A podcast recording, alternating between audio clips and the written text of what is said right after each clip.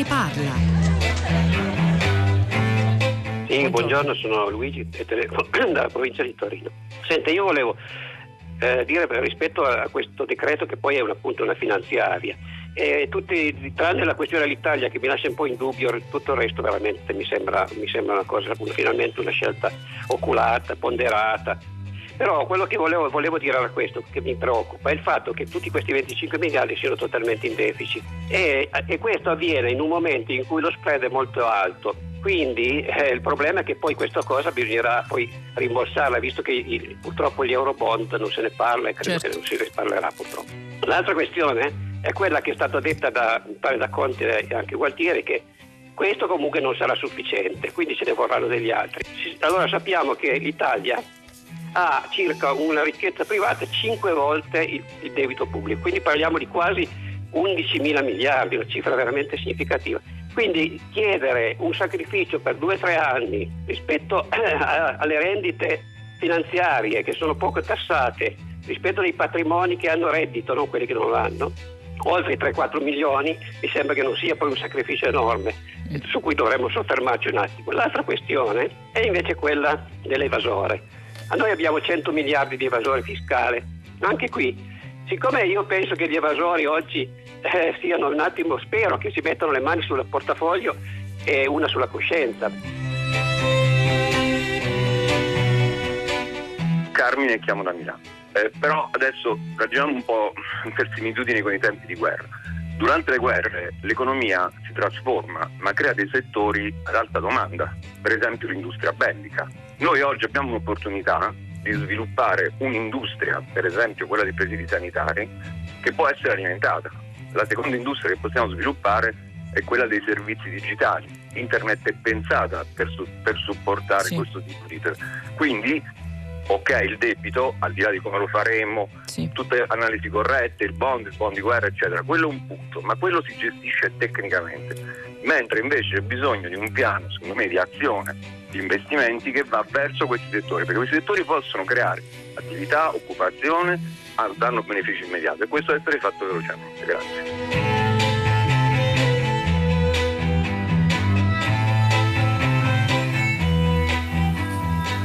Sono le 10 e 2 minuti, una buona giornata da Pietro del Soldato, benvenuti a tutta la città ne parla, ancora una volta da casa come gli altri programmi di Radio 3, ormai quasi tutti quelli che vanno in diretta sono eh, non più nella loro sede abituale eh, via Asiago, la storica sede di Radio Rai a Roma, ma nelle nostre case la cosa, lo ripetiamo ancora, non ci fa certo piacere, ma così dobbiamo lavorare in questo sacrosanto necessario distanziamento sociale che però non significa isolamento tra di noi, non significa isolamento tra gli italiani, tra gli italiani e le istituzioni istituzioni, anzi forse oggi stiamo sperimentando come mai prima d'ora nella storia recente una vicinanza forte, un senso di appartenenza alla collettività che qualcuno sarà forse in molti anzi scordato.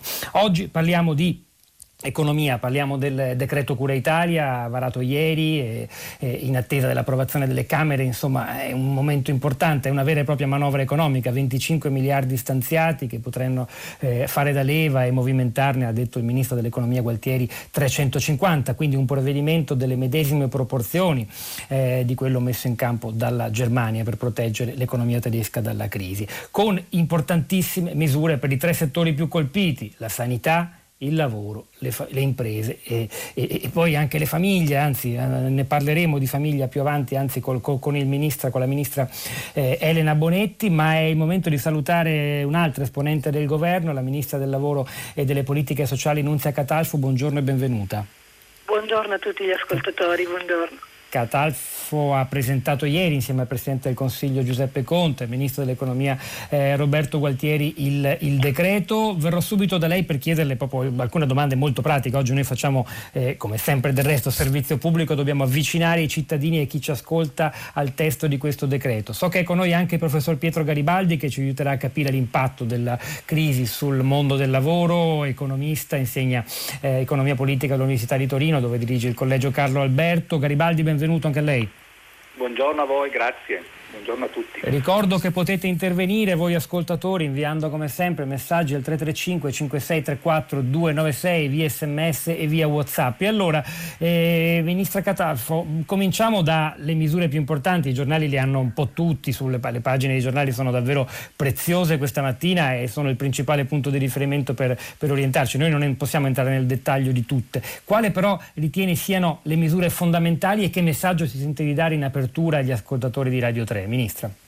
Beh, innanzitutto eh, questo decreto appunto eh, va a tutelare tutti i cittadini italiani e tutti i lavoratori italiani. Abbiamo stanziato impo- importanti risorse sugli ammortizzatori sociali, sono circa 5 miliardi di euro, in modo tale da eh, poter mettere in ammortizzatore sociale, in cassa integrazione, anche eh, quando si ha un solo dipendente, quindi anche le partite IVA, anche i piccoli commercianti che hanno un solo dipendente potranno usufruire da oggi della, dell'ammortizzatore sociale. Sono eh, quattro diversi ammortizzatori sociali, la cassa ordinaria eh, che appunto poi prevede delle deroghe in modo tale da poter, poter essere utilizzata anche quando si ha un lavoratore che è stato appena assunto e, dalla, e con causali specifiche in modo tale da essere celeri, alla cassa straordinaria che si interrompe per poter utilizzare la ordinaria, al fondo di integrazione salariale per il quale abbiamo stanziato un, milione, un miliardo e 400 milioni di euro eh, che potrà essere utilizzato anche dalle aziende da 5 a 15 dipendenti appunto dalla cassa in deroga che prevede uno stanziamento di più di 3 miliardi che andrà a tutelare appunto tutti i lavoratori e tutte le imprese italiane. Ci sono poi importanti provvedimenti sulla, per le famiglie con eh, il congedo parentale di 15 giorni che eh, potrà essere utilizzato eh, da tutte le famiglie italiane con un'indennità al 50% e nel caso usufruibile fino ai 12 anni di età del bimbo e eh, nel caso in cui si volesse andare a lavorare c'è la possibilità di avere eh, un bonus babysitter di 600 euro che viene ampliato a 1000 euro per tutto il personale eh, del eh, sociosanitario, quindi medici, infermieri, operatori sociosanitari ed altri, oltre che le forze dell'ordine, eh, che sono in questo momento molto impegnati, come sappiamo tutti, li ringraziamo, eh, a contrastare e ad aiutare tutti i nostri concittadini. A questo aggiungiamo un permesso, quindi la possibilità eh, di eh, usufruire della 104 per accudire o per se stessi nel caso in cui si è disabili gravi o per accudire eh, parenti o figli che eh, hanno disabilità gravi, ampliamo la 104 da 3 a 15 giorni, eh, quindi potrà essere utilizzata nel mese di aprile e di marzo e di aprile per 12 giorni in più rispetto al previsto. Nel caso in cui invece si è eh, eh, immunodepressi, malati oncologici eh, o si stanno facendo delle terapie salvavita, allora c'è la possibilità di assentarsi dal lavoro marzo e aprile eh, e questo sarà equiparato al ricovero ospedaliero. Uh, Ministra, c'è poi una misura nei confronti di autonomi e Cococò, esatto. 600 euro subito per diversi settori, tra i più colpiti c'è quello del turismo, dell'agricoltura. Eh, ci può dire qualcosa in più anche su come fare per adire a questa forma, soprattutto perché si parla di figure professionali che non hanno un'azienda di riferimento, un datore di lavoro, queste persone sono, eh, non dico più colpite da altre perché tutti siamo colpiti in diversa maniera, maniera però insomma sono, sono sole. Sì, nei prossimi giorni lo si, si, potrà vedere attraverso il sito dell'IPS attraverso il sito del Ministero come accedere eh, c'è una, eh, un primo stanziamento che andrà a prevedere appunto questa indennità per tutti gli autonomi, liberi professionisti iscritti eh, e Cococò iscritti alla gestione separata IPS, per tutti gli stagionali del turismo, dell'agricoltura e dello spettacolo, così come dello sport che sono purtroppo rimasti indietro perché eh, come abbiamo visto abbiamo dovuto chiudere eh, tutti gli esercizi commerciali e molte attività. Uh, e quindi c- questa, questa, sarà un'indennità di 600 euro per il solo mese di marzo, rinnovabile poi ad aprile nel caso in cui appunto uh, dovesse protrarsi uh, la situazione in cui ci troviamo. C'è anche un altro fondo per tutti gli autonomi non iscritti al, alla gestione separata IMSS, all'IMSS, che verrà gestito attraverso un decreto del Ministero. Professor Pietro Garibaldi, ripartiamo da qui se ha qualche commento da fare alle misure intraprese, poi anzi approfitto per chiedere un'altra cosa fondamentale, questa domanda emerge forte dal nostro pubblico, Ministra Gualtieri, il suo collega, ha parlato di decreto marzo lasciando evidentemente capire che ne arriverà un altro. Mm, certo. Non le posso chiedere anticipazioni, però sarà qualcosa più o meno della stessa entità, della stessa portata. Si può già dire oppure è troppo presto? Beh, sicuramente ci sarà eh, il rinnovo di queste indennità che sono per il momento previste solo mm. per il mese di marzo e poi ulteriori misure a tutela appunto dei nostri cittadini e delle nostre imprese. Professor Garibaldi, nel frattempo le grandi fabbriche che lavorano non solo al nord ma in tutto il paese, gruppo FCA, leggo in accordo con le organizzazioni sindacali si conviene la sospensione di tutte le attività per gli stabilimenti di assemblaggio fino alla fine di marzo, il gruppo eh, Leonardo sospensione delle attività nei giorni 16 e 17 per la sanificazione, poi si vedrà sospensione comunque di tutte le attività fino al 25 anche lì, anche Fincantieri dopo gli scioperi che ci sono stati il problema sono i tanti lavoratori che hanno paura oggi di andare a lavorare, certo. per tenere però in piedi e attivo quello che è il cuore e il cervello produttivo del nostro paese. L'azienda Fincantieri ha disposto la chiusura di tutti i siti dal 16 al 29 marzo con l'utilizzo dell'istituto delle ferie e qui si introduce un altro elemento che credo non faccia piacere a, a molti, cioè l'idea che si giochino tutte le ferie possibili. Peraltro questo prevedimento fino al 29 è solo perché ancora non sappiamo cosa accadrà, ma è presumibile che non è che il 30 marzo tutti si torna a lavorare. Garibaldi, a lei. Allora sì, ehm, una premessa. Questa, ehm, questa, situazione dove non ci eravamo mai trovati, dove la Repubblica non si era mai trovata, è un'economia di guerra. E l'economia di guerra ha delle caratteristiche ben precise, è un'economia di controllo e comando. Quindi durante l'economia di guerra la libertà di impresa viene ai limiti e in qualche modo si cerca di comandare e, e, affrontare il nemico. In questo caso il nemico sappiamo che è un'epidemia e ci sono iniziative importanti sulla sanità. In questa situazione il Ministro del Lavoro aveva detto indubbiamente che nessuno perderà il lavoro. È un, um, un provvedimento incredibile e, e, che non sto a criticare, è il, la sospensione dei licenziamenti per giustificato motivo. Quindi indubbiamente le imprese eh, non hanno la possibilità eh, di interrompere eh, il lavoro. Quindi in qualche modo la promessa che aveva fatto il Ministro relativamente ai lavoratori dipendenti è vera. Il problema è come le imprese riescono a sopravvivere in questa situazione, perché tutelare i lavoratori è fondamentale e quindi ci sono anche lavoratori non dipendenti, ma il tessuto eh, delle aziende indubbiamente rischia eh, di, di, soffrire. In qualche modo ehm, l'idea di far prendere ferie, che vuol dire c'è un rischio poi di lavorare in estate, probabilmente è giusto, cioè l'onere durante la guerra deve essere in parte, eh, in parte diviso.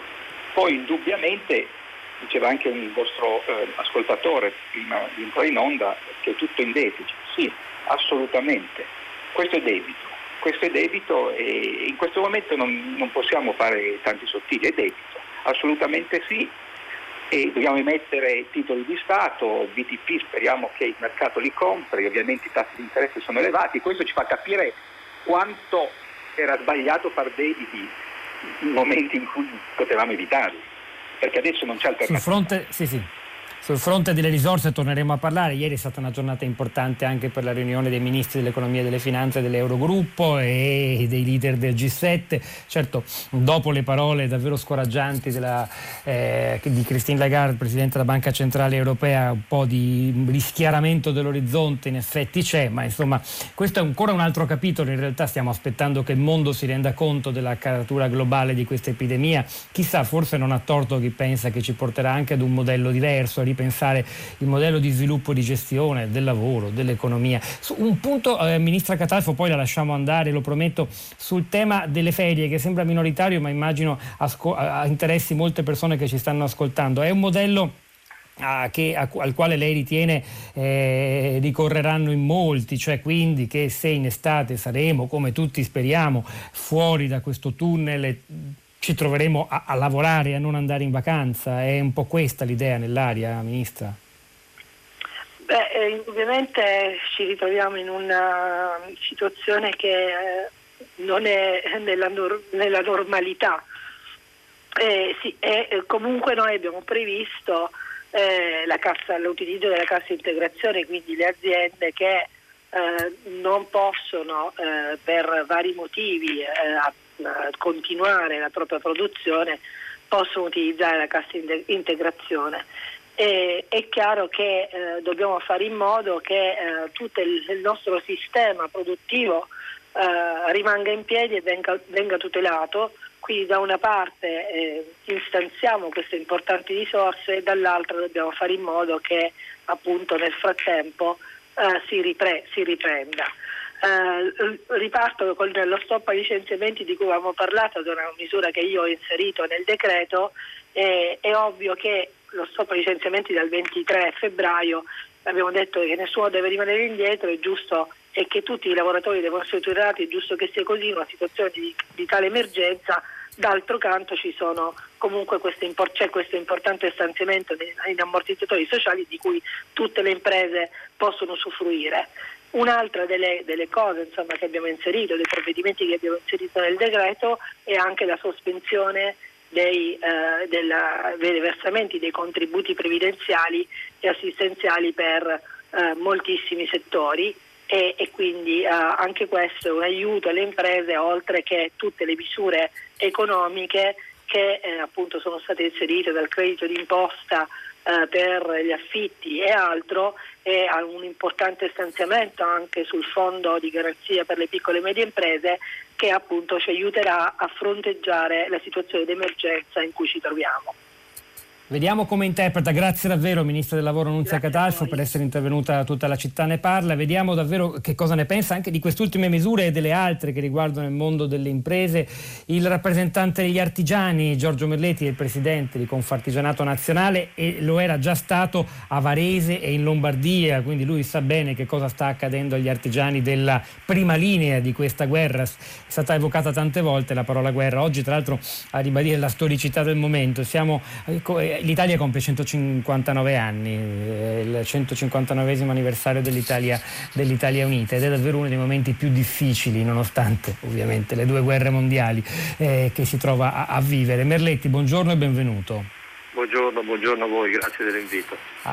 Allora, fondo, potenziato il fondo di garanzia per le imprese, sostegno all'export, moratorie per, per, i piccoli, quindi anche per voi, poi tutti la sospensione degli adempimenti fiscali, diversimenti di ritenute e contributi. Vi sentite soddisfatti? Beh, diciamo che eh, come l'ha definito giustamente il ministro Gualtieri, questa è una poderosa manovra di 25, da 25 miliardi, eh, se la guardiamo bene è una manovra di bilancio. Eh, non c'è ancora il testo, eh, lo diciamo per prudenza, eh, perché il decreto ancora non c'è, eh, quindi va letto bene perché poi sappiamo che il diavolo è nei dettagli, soprattutto sulle leggi di bilancio, e se lo sappiamo probabilmente sarà un problema ancora di garanzia dall'Europa, va bene noi diciamo che quando vengono fatte queste spese che consideriamo investimenti, noi li consideriamo investimenti, vengono fatti a debito, a noi i debiti non hanno mai fatto paura e quindi quando sono fatti come investimenti ben vengano perché genera, generano altri investimenti in un momento soprattutto di disgrazia come la, la, la, è stato definito o guerra che dir si voglia. Siamo sicuramente eh, eh, diciamo, siamo soddisfatti non è una cosa da poco, eh, purtroppo eh, restano altre cose da fare. Con coerenza il Ministro Gualtieri quando l'abbiamo incontrato settimana scorsa in un incontro eh, ci ha detto che alla fine lavorano step by step. Credo che questo sia un pacchetto fra i più importanti che siano stati fatti. Ce ne saranno altri, probabilmente l'ha detto anche in conferenza stampa, e noi gli crediamo perché è stato coerente. Eh, le, le, le, operazioni che lei ha detto, eh, beh, direi che ci sono tutte, erano cose che noi avevamo chiesto eh, rispetto al versamento dei tributi e le scadenze del 16 marzo, cioè ieri, sono state prorogate e uno dirà ah, solo fino al 31 maggio, no, perché al 31 maggio si può pagare in un'unica soluzione ma addirittura poi ripartirla in 5 rate a partire dal primo giugno. Gli adempimenti di puro... Sì, sì assolutamente. Prego, prego. Glieli metto in fila tutti, gli adempimenti che scadono dall'8 al 31 maggio, burocratici, qui è un po' più problematico perché ci sono le burocrazie e gli adempimenti eh, eh, nazionali, regionali e spesso volentieri anche locali. Servirebbe qui una norma ombrello che le prenda dentro tutti, se no è un problema entrare nel merito. Rispetto ai mutui, ecco anche questo è importantissimo perché sono stati prorogati tutti entro il 30 settembre, non sono revocabili dalle banche fino al 30 settembre, ovvero se uno manca una rata non possono essere eh, revocati e questo ovviamente è giusto e sono sospesi i rimborsi delle rate fino al 30 settembre.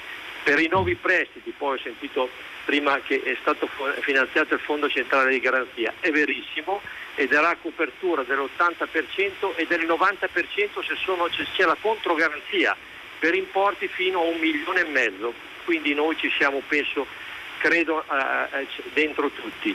C'è un Senta, le chiedo un'altra cosa che riguarda l'affitto dei negozi, perché in realtà l'aspetto più visibile anche per i cittadini del blocco dell'economia italiana in questo momento sono le città deserte e, e, e gli esercizi commerciali chiusi, una misura che come ben sappiamo sta adottando anche la Francia e penso che uno dopo l'altro la Spagna, certo ci seguiranno anche gli altri. Ma tornando a noi, questo, questa misura di credito d'imposta al 60% sugli affitti dei negozi, l'affitto uno non ci pensa, ma insomma... Eh, eh, se, se, uno lo paga senza incassare chiude, chiude in un giro di un paio di mesi. Eh, Qu- quanto, certo. quanto, è importante e lei che cosa ci può raccontare sul fronte de, dei suoi rappresentati? Di, c'è già chi pensa nonostante questo non ce la farò e dovrò chiudere? Guardi, sul discorso della chiusura, noi abbiamo fatto 15 giorni fa, che è una cosa vecchissima, un'indagine che sì. hanno risposto soprattutto al nord, su 3.300 schede rese, bastava compilarle e mandarle allora non c'era questa situazione, si pensava di una perdita del 20% così eh, stimata, adesso siamo nella situazione in cui siamo, è meglio non sbilanciarci e quindi dire aspettiamo alla fine, non eh, cantiamo il dramma, non, non, non, piangiamo più di tanto anche se c'è parecchio da piangere, ma siamo abituati a, a, a voltarci indietro la manica, vedi? Noi eh, abbiamo la residenza eh, legale, la residenza fiscale in Italia, non facciamo altri giochi, quindi ce la giochiamo tutta qui, con noi, con le nostre famiglie, con le famiglie dei nostri collaboratori e quindi ce la dobbiamo giocare tutta qui e noi ce la giochiamo, se abbiamo la politica della nostra, padre, dalla nostra parte ce la facciamo e mi permetto una chicca. Non fidandoci della burocrazia, la Confartigianato persone e ci siamo presi noi la responsabilità come Confartigianato nazionale, quattro ventilatori, due all'ospedale Sacco, due all'ospedale Giovanni XIII sono già arrivati. Speriamo che questa volta le burocrazie e anche assegnati, speriamo che le burocrazie degli ospedali non li fermino. Ne arriveranno al 3-8 e anche questi andranno con la stessa. Non vogliamo non fidarci dalle burocrazie della protezione civile quant'altro, preferiamo intervenire direttamente però. Grazie davvero Giorgio Merletti, presidente nazionale di Confartigianato e andiamo dentro le nostre case, dai negozi alle case per così dire, visto che quello era l'ultimo punto toccato con Merletti, dentro la vita delle famiglie. Elena Bonetti, ministra per le pari opportunità e la famiglia, buongiorno e benvenuta a Radio 3, a tutta la città ne parla. Buongiorno, buongiorno a tutte e a tutti. Allora, proviamo mm, a, a, a, a togliere fuori dai tanti punti, poi ripeto i giornali li hanno davvero tutti eh, nel dettaglio, anche se il testo ancora non c'è, c'è il discorso dell'iter parlamentare del decreto, vedremo, ma entriamo dentro al, almeno un paio di, di, di istantanee che ci, regala, eh, ci, regalano le anticipazioni sui giornali. Bonus babysitter e lavoro domestico. Il lavoro domestico per alcune persone è decisivo, significa anche assistenza in alcuni casi, eh, anzi in molti casi, milioni di casi, assistenza vitale. Cosa prevede il decreto e che cosa devono sapere i nostri ascoltatori? Innanzitutto il decreto dà quella risposta che avevo detto doveva essere necessaria all'impegno che mi ero assunto dal giorno in cui abbiamo deciso la chiusura delle scuole, cioè sostenere le famiglie nella riorganizzazione della vita familiare dovuta al fatto che i ragazzi, i bambini oggi sono, sono a casa. Per questo abbiamo ottenuto e previsto nel decreto che è in fase adesso di uscita, ma insomma diciamo già approvato, 15 giorni di congedo aggiuntivo eh, per eh, ragazzi fino ai 16 anni. E questo congedo è stato quindi esteso come età rispetto ai normali congedi parentali, estendendolo fino ai 16 anni e eh, viene retribuito fino ai 12 anni, quindi per eh, nuclei familiari in cui ci sono bambini minori di 12 anni al 50%. Il congedo può essere preso sia dalla mamma che del papà. Io auspico che questo accada perché deve esserci una presenza di entrambi i genitori nella cura dei figli, una, ovviamente in modo alternato. La somma totale dei giorni deve rimanere 15.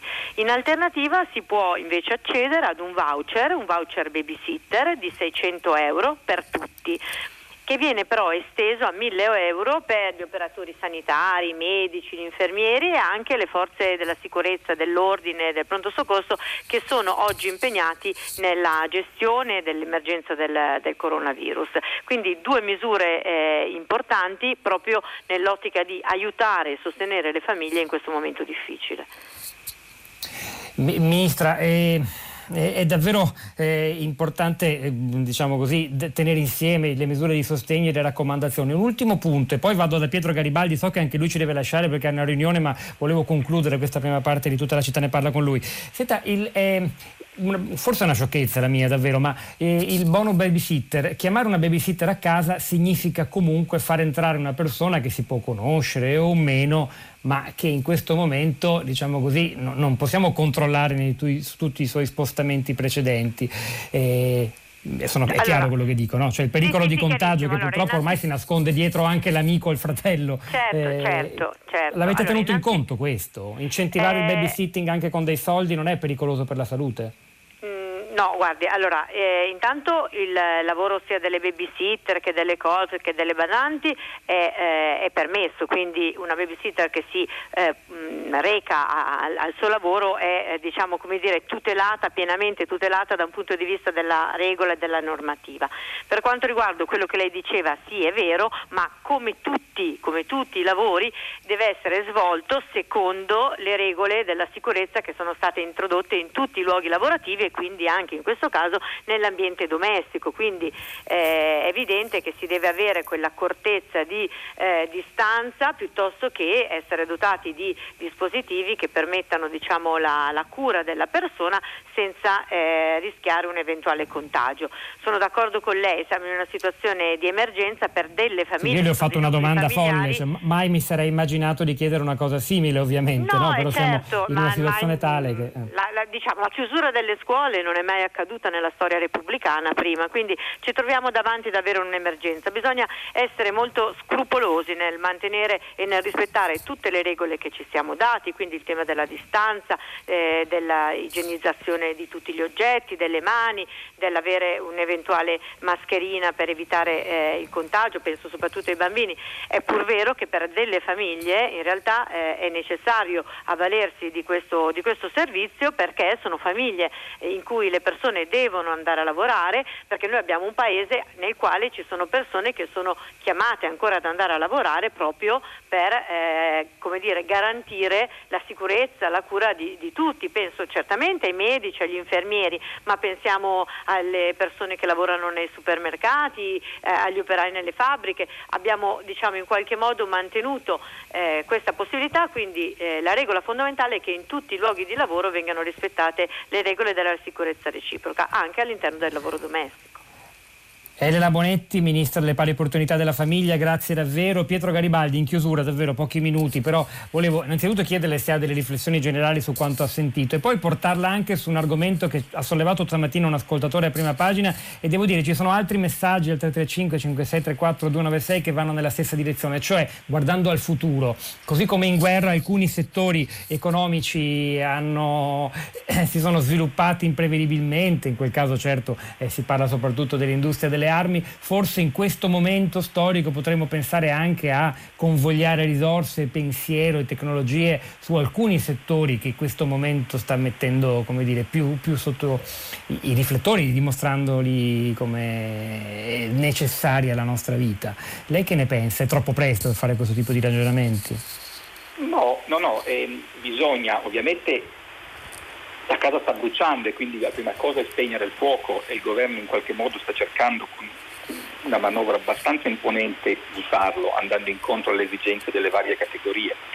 Eh, ricordatevi che c'è un, un investimento importante nella sanità, quindi diciamo che l'unico investimento diretto nella sanità, che è ovvio siamo in emergenza sanitaria e questo va nella direzione in cui lei diceva di riallocare verso i settori in qualche modo strategici, stiamo capendo nel mondo quanto la sanità sia strategico. La riflessione generale sono due. Da un lato questo dimostra che anche nel nostro paese le cose si possono fare. Pensate al, a tutti i problemi spesso burocratici legati all'assunzione eh, e ai concorsi e al, all'esame di Stato. Hanno abolito con un colpo di penna l'esame di Stato per i medici, è ovvio, era inevitabile, però quando vi è volontà politica le cose si possono fare. Sburocratizzare il Paese si può. Questo è un elemento positivo, ci vuole coraggio e forza, in questo momento siamo un po' disperati. Da un altro lato la sensazione è che navighino anche un po' a vista, cioè eh, non, nessuno ha parlato che in qualche modo si è reintrodotta l'Italia tutta allo Stato. Il problema dell'Italia, che sono anni e anni che non, hanno, che non si è riusciti a risolvere, adesso si è messa dentro in questa oh, specie di, sì. di, finanziaria in cui adesso nessuno ne parla, però quello è, e quello è, non è una visione strategica futura. Quindi il, ovviamente quando navighi a vista non riesci ad avere eh, una strategia di lungo. Professor Garibaldi, su questo torneremo, torneremo anche sulle trasformazioni del lavoro, magari anche con lei. Stiamo scoprendo lo certo. strumento smart work, però stiamo anche scoprendo l'inadeguatezza del paese, sia dal punto di vista infrastrutturale, ci sono molti problemi di connessione veloce in tutto il territorio nazionale, nei centri città, nelle zone periferiche, e poi c'è anche una mancata dire, cultura del lavoro digitale in certo. tantissime imprese italiane. Quindi una doppia sfida culturale e infrastrutturale da cui forse, che, che forse potremo affrontare, quindi in qualche modo almeno questa crisi, che certo non avremmo mai voluto, potrà rivelarsi un'opportunità per migliorare. Grazie davvero a Pietro Grazie Garibaldi. A buongiorno. E noi continuiamo, continuiamo con eh, l'Italia con le bandiere, l'Italia con gli occhi aperti nella notte triste. Viva l'Italia, l'Italia che resiste. Sono, avete forse riconosciute, le parole di una fantastica canzone di Francesco De Gregori, canzone che abbiamo ascoltato per la prima volta nell'ottobre del 1979, che sembrano adattarsi molto bene a questi giorni difficili, da cantare forse sui balconi, come molti del resto stanno già facendo ogni giorno. Francesco De Gregori, viva l'Italia.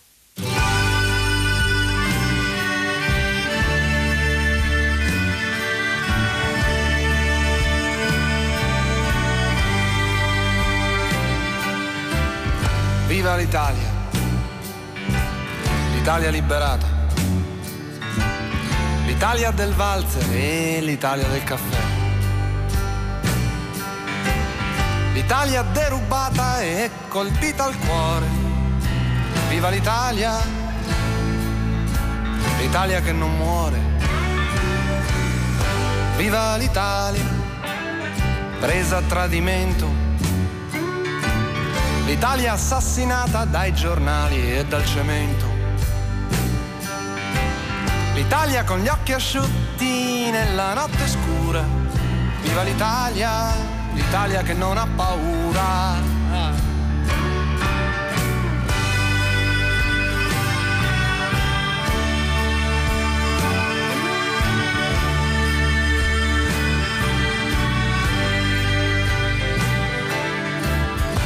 Viva l'Italia, l'Italia che è in mezzo al mare, l'Italia dimenticata e l'Italia da dimenticare, l'Italia a metà giardino e metà galera, viva l'Italia, l'Italia tutta intera. Viva l'Italia, l'Italia che lavora l'Italia che si dispera e l'Italia che si innamora.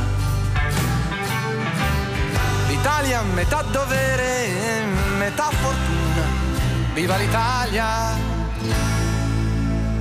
L'Italia sulla luna.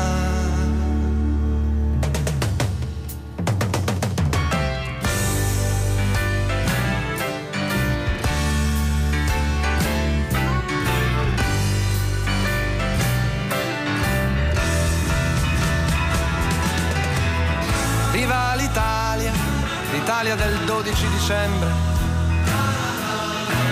L'Italia con le bandiere, l'Italia nuda come sempre. L'Italia con gli occhi aperti nella notte triste. viva l'Italia, l'Italia che resiste.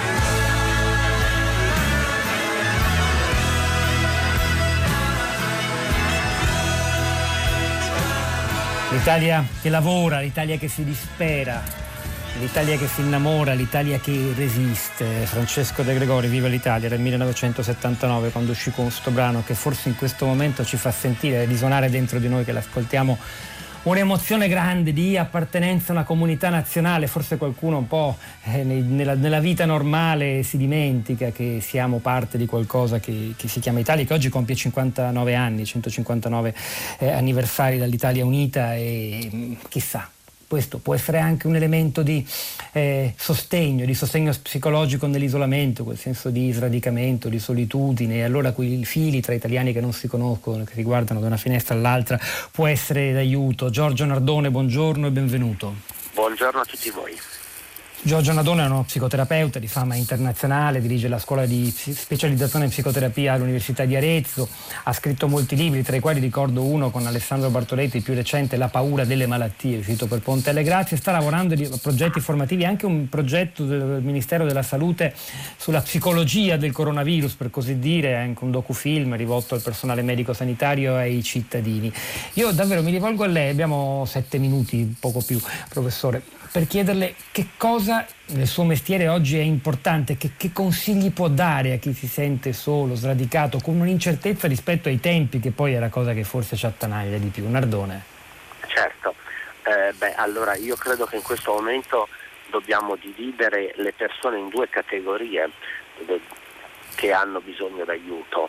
Eh, come ho già avuto modo di esprimere in altre interviste, la prima categoria che in questo momento è più bisognosa d'aiuto e di sostegno sono proprio medici, operatori sanitari, eh, psicologi che lavorano nell'emergenza perché queste persone sono sotto pressione, stress emozionale molto importante e in questa fase è decisamente eh, fondamentale che possano avere un supporto psicologico, che sia un supporto sia eh, proprio specialistico ma anche un supporto tra di loro che significa un ascolto reciproco, eh, una forma di empatia reciproca, ma senza andare nell'iperbole del parlare, parlare, parlare, perché più si mm. parla di certe cose più si alimentano dei meccanismi emozionali interni. Poi, Questo riguarda un po' la vita di tutti noi, no? Stiamo certo. parlando al telefono, via messaggio, con le videochiamate, così, così. più del più, solito. Eh. Esatto, più molto più se ne parla, più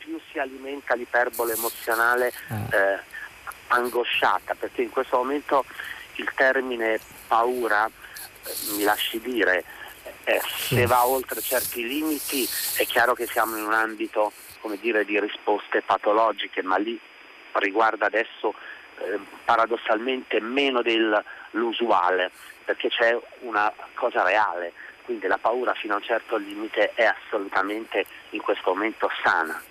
Quello che preoccupa di più, questo è generalizzato, è il senso dell'angoscia, che non è l'ansia. L'ansia sai quando noi possiamo combattere con qualcosa, no? L'angoscia è quando tu ti senti disarmato, quando tu senti che non hai armi per combattere questa cosa e che le uniche armi che hai sono eh, delle pratiche che se vogliamo ci riportano al Medioevo perché eh, le pestilenze venivano combattute con l'isolamento. Chi poteva, i nobili, si rifugiavano nel torrione più alto senza avere contatti. Quindi questo tipo di sensazione ci lascia tutti angosciati spesso anche gli operatori sanitari perché si trovano disarmati rispetto a qualche cosa su cui tu puoi alleviare ma non puoi del tutto essere sicuro di guarire perché non c'è, la medicina non c'è. Quindi eh, oggi la cosa importante è qual è? Sì, eh, ci dobbiamo sostenere tutti a vicenda, ma evitiamo questa ricerca costante eh, e, esasperata di informazioni e si cade nelle fake news, si cade nell'opinione personale, si cade nelle, nel parere degli imbonitori di turno, di quello che suggerisce qualcosa che in questo momento è fuori luogo. Questo che si chiama eccesso di ricerca di informazione incrementa la paura, incrementa l'angoscia. Mm.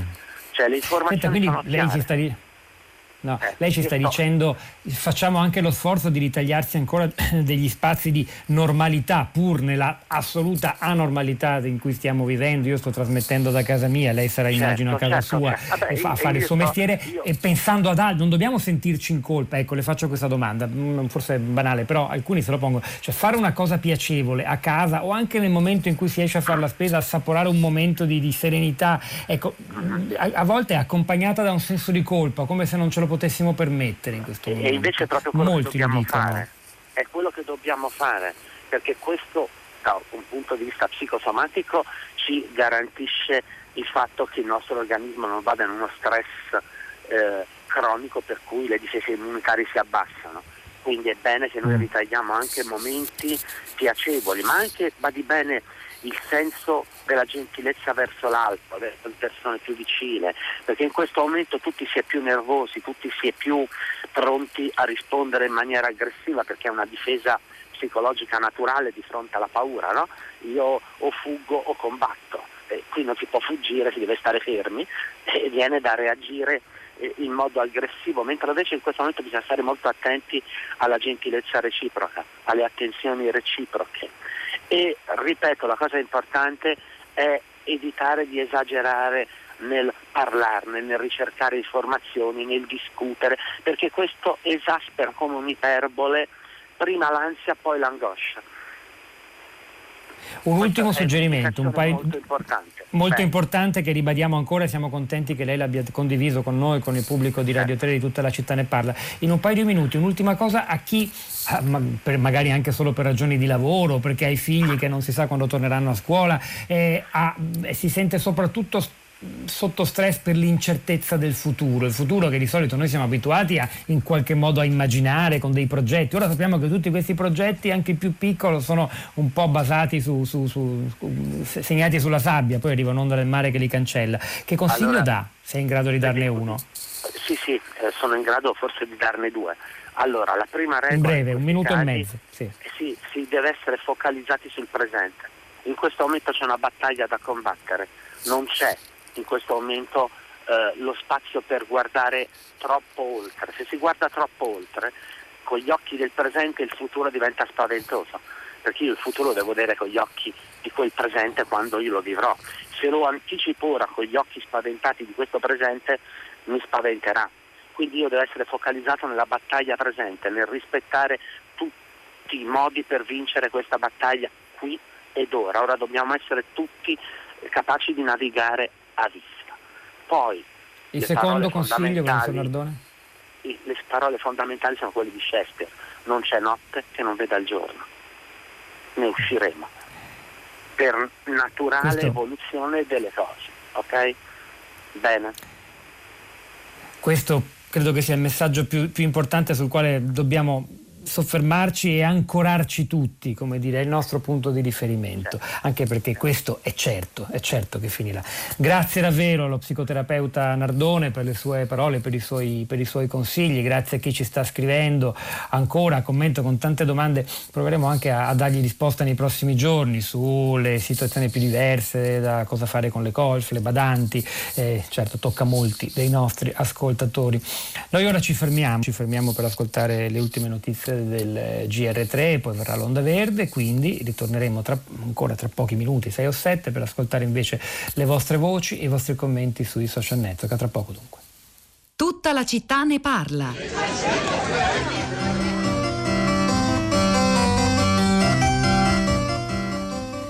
Giovannino Perdigiorno, mentre andava a Saronno, capitò per errore nel paese senza sonno.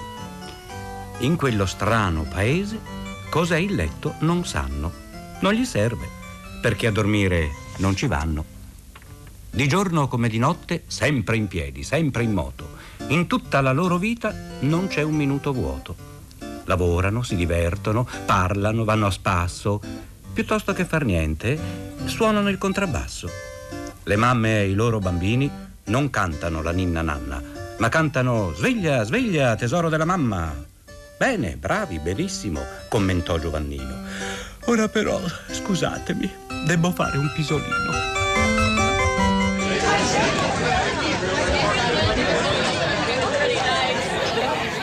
Questi pochi versi dalla novella di Gianni Rodari, Giovannino Perdi Giorno, ci consentono eh, di ricordare che esiste Piccola Radio, la nostra eh, sezione dedicata ai più piccini e a, colli, a, coloro che sono loro vicini. La nostra offerta sul sito è ricca di materiali per i ragazzi, per gli adulti, per appunto, come ci ha suggerito di fare lo psicoterapeuta Giorgio Nardone, anche pensare ad altro, non ignorare che dobbiamo mantenere e riservare degli spazi alla bellezza, alla cultura cultura, la conoscenza, dobbiamo pensare ad altro, non vivere l'intera giornata rifocillandoci di informazioni, di bollettini sull'emergenza, sui dati del contagio, sui trend.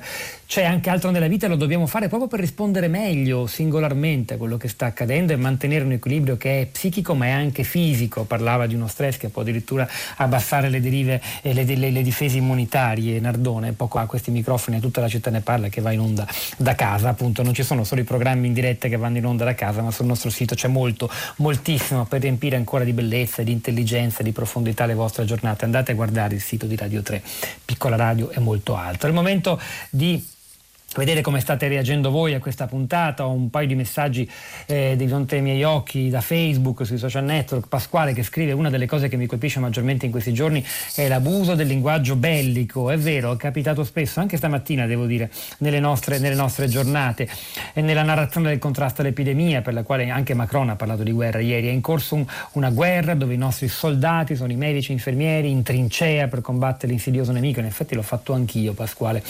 Eh, tuttavia dice lui, questa colonizzazione Beh, scusate, bellica dell'immaginario non mi stupisce eccessivamente, visto che l'eccezionale impegno economico del decreto Cura Italia del governo corrisponde sostanzialmente a quei 25 miliardi che ogni anno, sommando le diverse voci, viene investito in spese militari. Se nel tempo si fosse speso meno per preparare e fare le guerre e di più per la ricerca e la sanità pubblica, forse oggi non saremmo costretti ad utilizzare così tante metafore belliche. Poi c'è Lorella che dice buongiorno, ma chi non ha lavora, chi lavora in nero, chi non ha la disponibilità economica oggi per mangiare, come può fare qualcosa eh, verrà anche sicuramente dal, dal, decreto e da altre misure intraprese. Noi seguiremo tutto questo, seguiremo chi il lavoro non ce l'ha e chi la casa non ce l'ha e sta nella condizione più difficile nei giorni in cui è obbligatorio restarci a casa.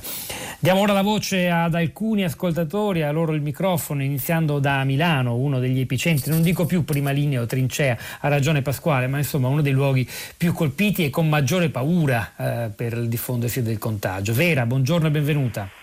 Eh sì, buongiorno, eh, benvenuti a tutti.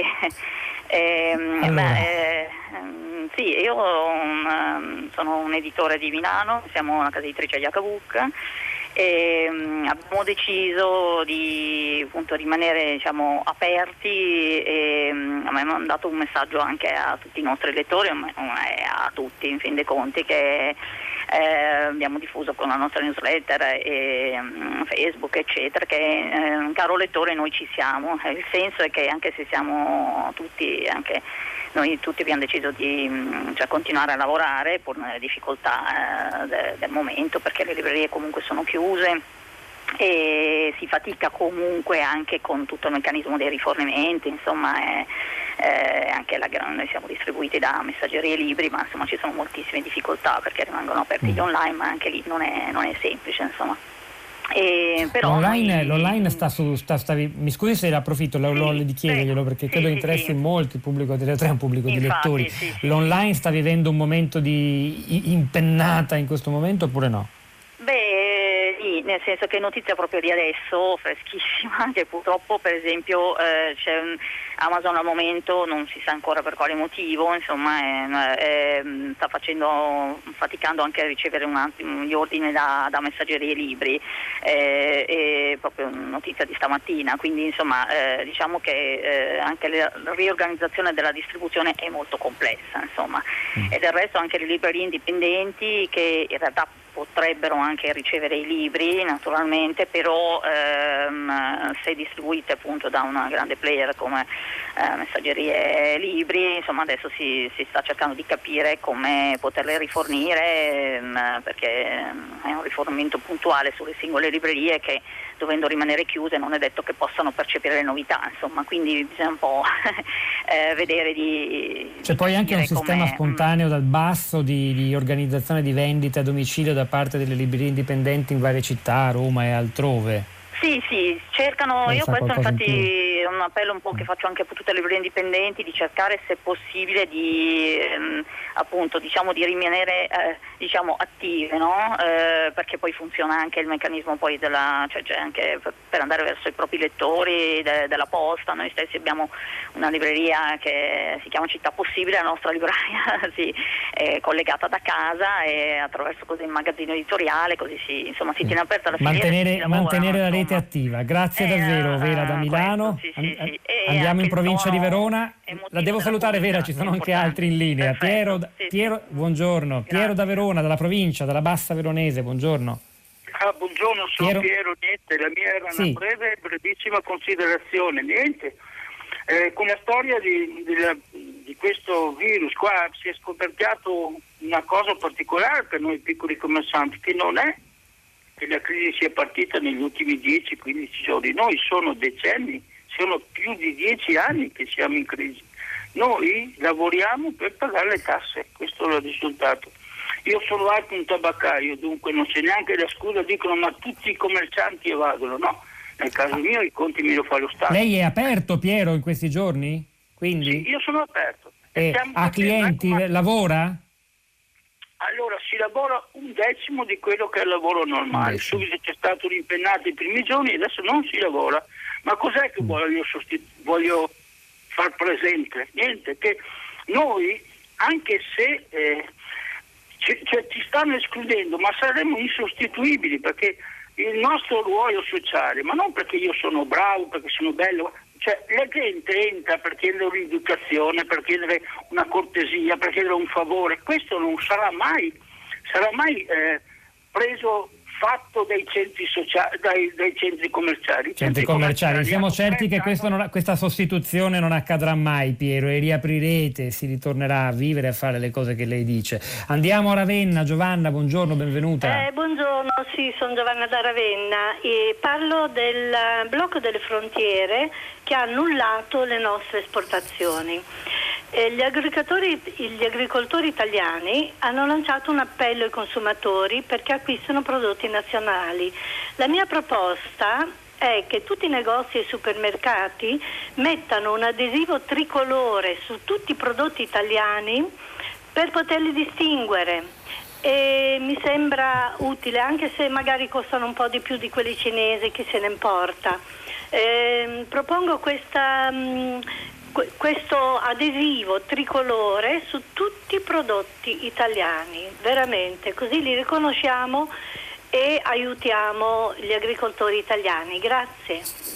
Grazie Giovanna da Ravenna, grazie a tutti voi che siete intervenuti in questa puntata da casa, la seconda di tutta la città ne parla, se ne verranno molte altre. Ora è il momento di Radio Tremondo che affronta un aspetto molto importante, il fronte africano dell'epidemia, con la, le voci di un'importante associazione internazionale come AMRE. Hanno lavorato a questa trasmissione, allora oggi Gina Collauto alla parte tecnica, Marco Pompi in regia, Pietro del Soldà a questo microfono, per meglio dire microfono di un cellulare, e poi ancora Ora Rosa Polacco, la nostra curatrice Cristiana Castellotti, Sara Sanzi e Cristina Faloci. Ci risentiamo domattina, come sempre, in diretta alle 10.